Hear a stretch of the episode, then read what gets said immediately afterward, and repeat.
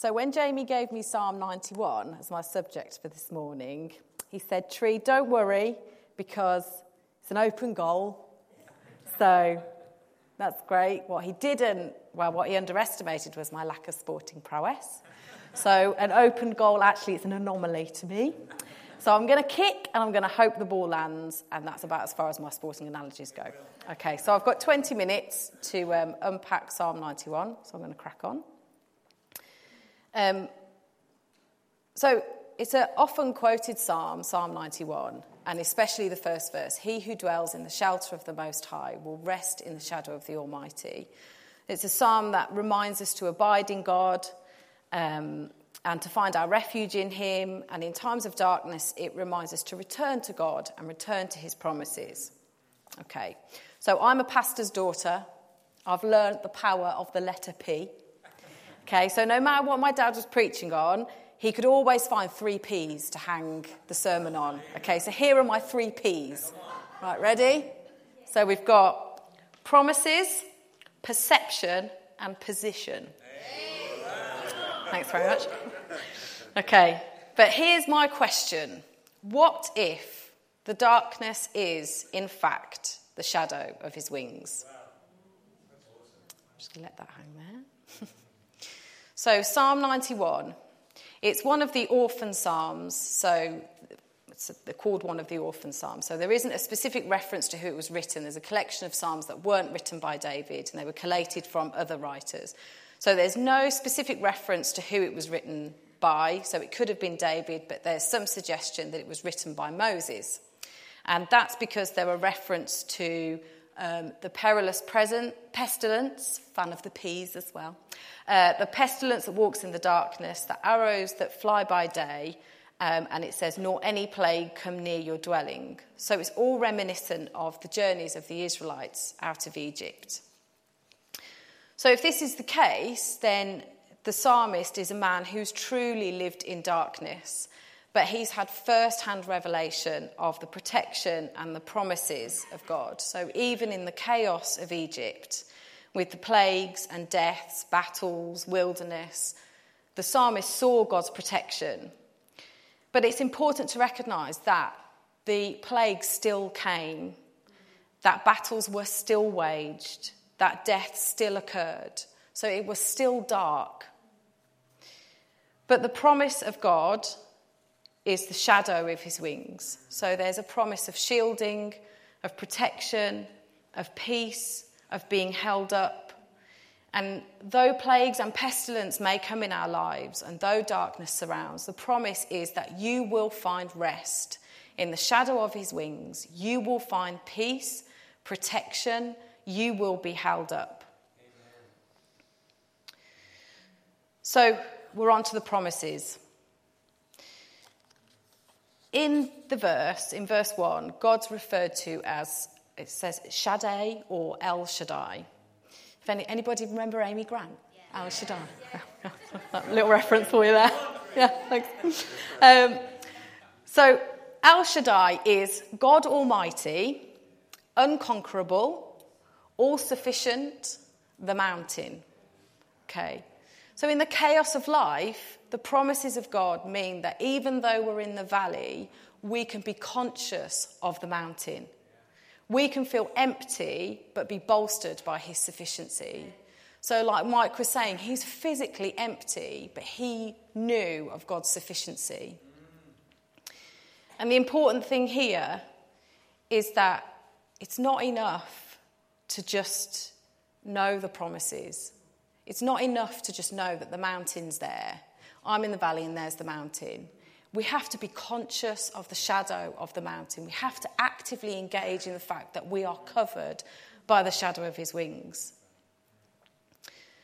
The promises that are given in this psalm are an amazing summary of all of the promises that span through the Bible.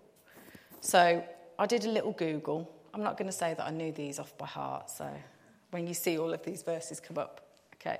In verse 2, it says, He will give you a place of safety. And that appears in Thessalon- 2 Thessalonians 3, verse 3. In verse 3, he says he will swerve you away from entrapment. He will shield you in truth, in verse 4. He'll protect you from fear.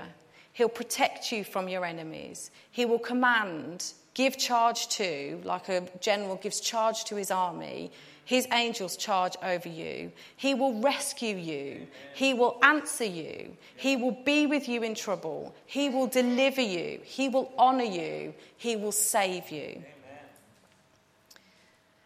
If we lived in these promises, then we could be hard pressed on every side, but not crushed.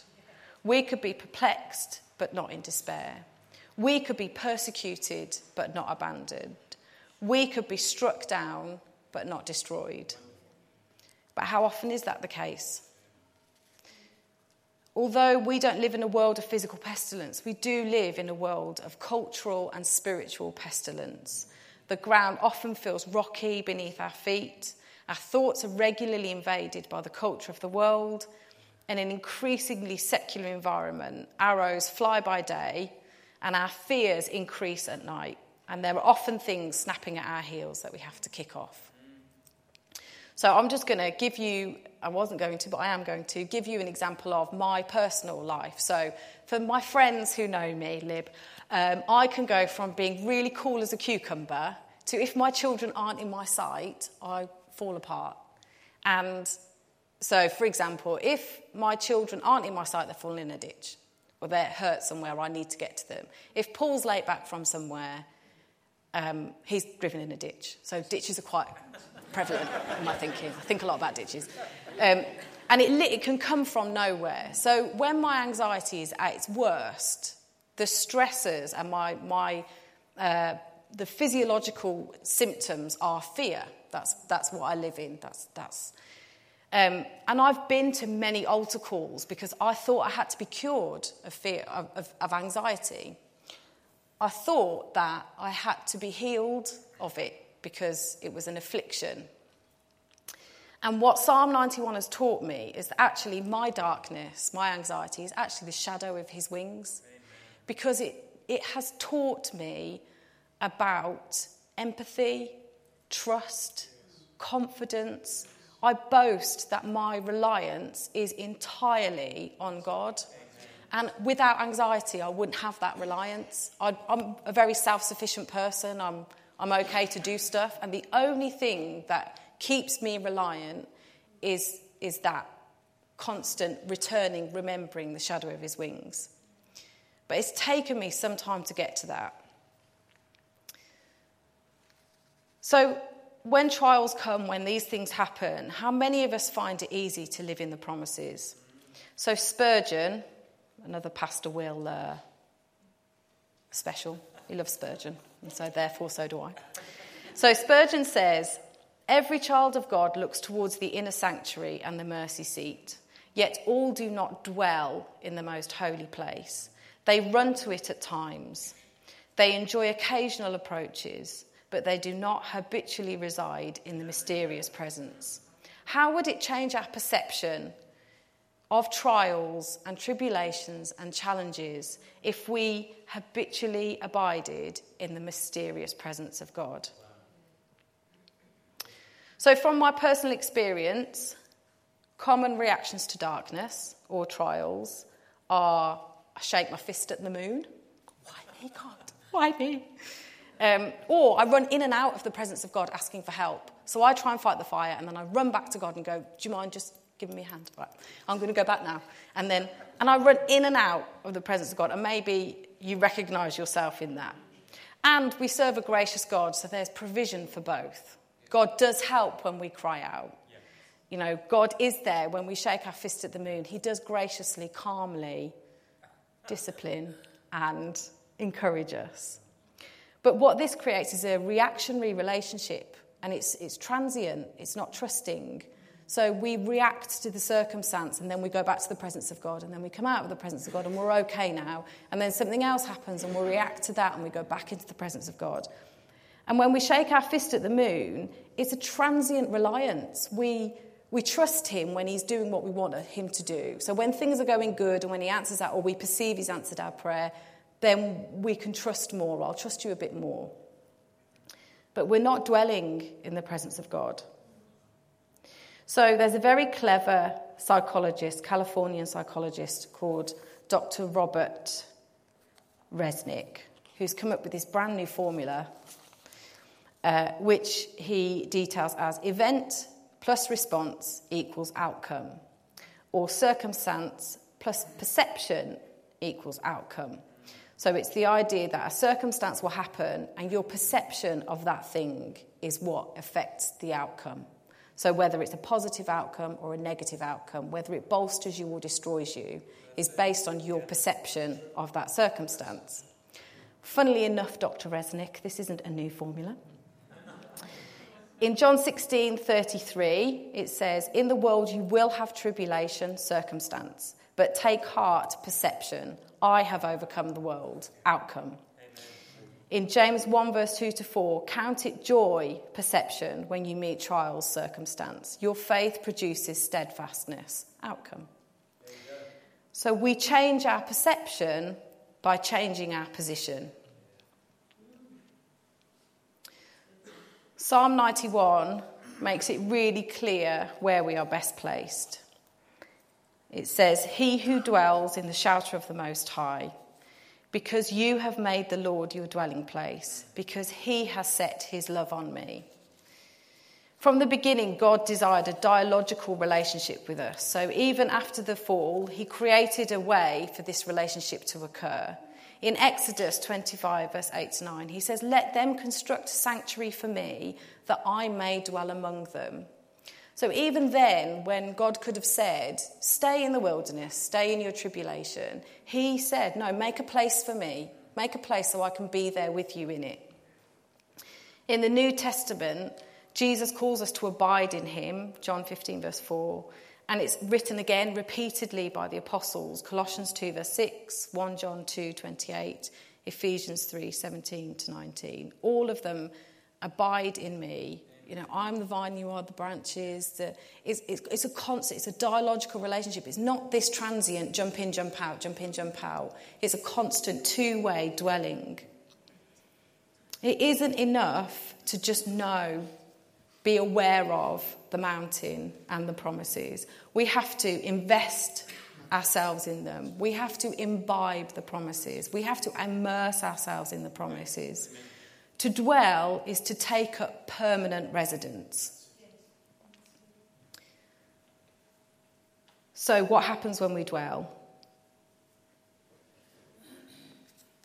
Wait, no, I've got another. So, an example of dwelling. In our lives, um, we have relationships in which we dwell. So, we're part of families, marriages, we're parents, each of those relationships define who we are. So, how we respond to things is cultural according to our social constructs. So, I live away from my parents. I'm now married, I've got children, but Paul can tell you that there are things that are very much O'Leary about me. And there's no way you're going to get rid of those O'Leary things about me. But if I'm away from Paul, I don't stop being Paul's wife. There are things that are very Team T Morton about me because we've constructed this as a family. When my children are at school, I'm still their mom. All of those things have a permanency in my life. They've all been permanent in my life. My relationship with my parents and my brothers and sisters, my marriage to Paul, my relationship with my children has been permanent. I haven't dipped in and out of those relationships. If I were to dip in and out of them, I wouldn't be able to reflect on them, there'd be no security in them. So when we think of our relationship with God, how permanent, what, what permanency does it have in our lives? How much do we imbibe His presence? How long do we spend in His presence? How aware are we that He is in everything? We serve an omnipotent, omnipresent, omnipotent God. He is in all things, He knows all things, He can do all things. And if that's the case, then He should be in all things, He should know all things. We should trust Him to do all things. When we dwell, our perception changes. We start to trust. And when we trust, we see things. I read a quote where it says, We see, through, see things through the eyes of God, and God's eyes are the only window through which we should see things. our aspect completely changes. So when we're in a trial, all of a sudden it becomes a learning experience. We see the voice behind the voice in our enemies. So when somebody attacks us, suddenly we've got this perception of we know where it comes from. Timings become eternal timings. So I know that this is for now, but then there will be. Suddenly, God's strategies start to make sense and we fear less because we truly believe that all things work together for good. An example of alter perceptions changing outcome is um, the walls of Jericho. And I've just thought Joshua Generation, Mike, where are you? There you are. I just had like a Joshua Generation moment. Um, so God is a God of strategy. So when God gave Joshua the strategy to walk around the walls, okay, he was backed up by science. Joshua had no understanding of physics or waves or the concept of resonance. He didn't know that the very walking on the ground would disturb the foundations of the walls.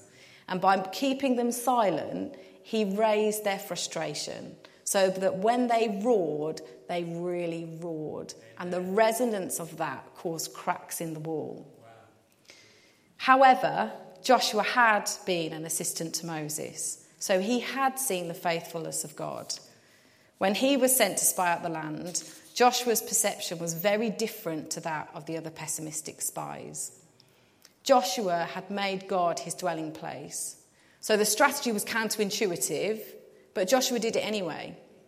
And how many times in our lives is it, if I do it this way, I think it will work? It's exactly what Jamie's been saying. It's the upside downness of God. It's the fact that if you trust me, if you dwell in me, you will know that eventually my strategies will work. Amen. So, how do we dwell? So I say you look back and you lean in. So you look back you set your love on him. In the last verse, it says, Because he has set his love on me. You set your love on him by spending time in his presence and recall his faithfulness to you. How many times have you called on God, even when you've been jumping in and out of his presence? You know, even when you've been shaking your fist at the moon. How often has he still been faithful to you? Remember his calling on you sometimes we're in times of waiting where we know that God gave us a call, but it just hasn't come to fruition yet. I'm still Moses' assistant, and I've been waiting to be Joshua. I've been waiting to lead. I'm still his assistant. And I know that He's called me to do these things. Remember the calling, but remember His faithfulness. Remember that He's an eternal God. He's very patient because He's got all the time in the world. It also says, Know His name because He has known my name. So study the Word, focus on His character, get to know who He is, how He works, how He ticks. What is it that He's put in you, that He's made in you, that is reflective of His character? We had a really good time in um, Summit the other week, and we were talking about what things in us do we want God to change. And one of the kids said, I'm a perfectionist.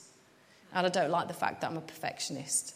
And I said, but actually, maybe God's made you to be the perfectionist.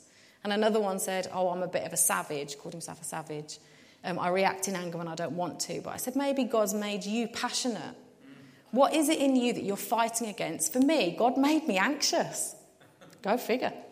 But it, it really works. It makes me who I am. It defines me. It, it's, and it doesn't define me negatively. It causes me to rely and trust. Listen to his prompting. So when people attack you, what is God telling you to do? In, in our family, we've had lots of attacks, and God always calls us to heap kindness Amen. all the time, and it always works. Confidently say, as I do, He is my refuge. So engage in the dialogue, develop trust in His strategies, and act on His prompts. So, what if the darkness is, in fact, the shadow of his wings? So, in conclusion, that's gone quick. There's an invitation. So, for some, you've been running in and out of the presence of God, sometimes shaking your fist, at other times shouting for help, all the while fighting fires that don't ever seem to get out. Maybe it's time for you to rest. Maybe it's time for you to hear the words, You need only be still. For others, it's time to shift your perception. If you've been convinced that God's promises aren't for you, then it's time to look up and see that, in fact, the darkness is the shadow of his wings. That this is a time for waiting, for leaning back, for remembering that he is a God that you can trust.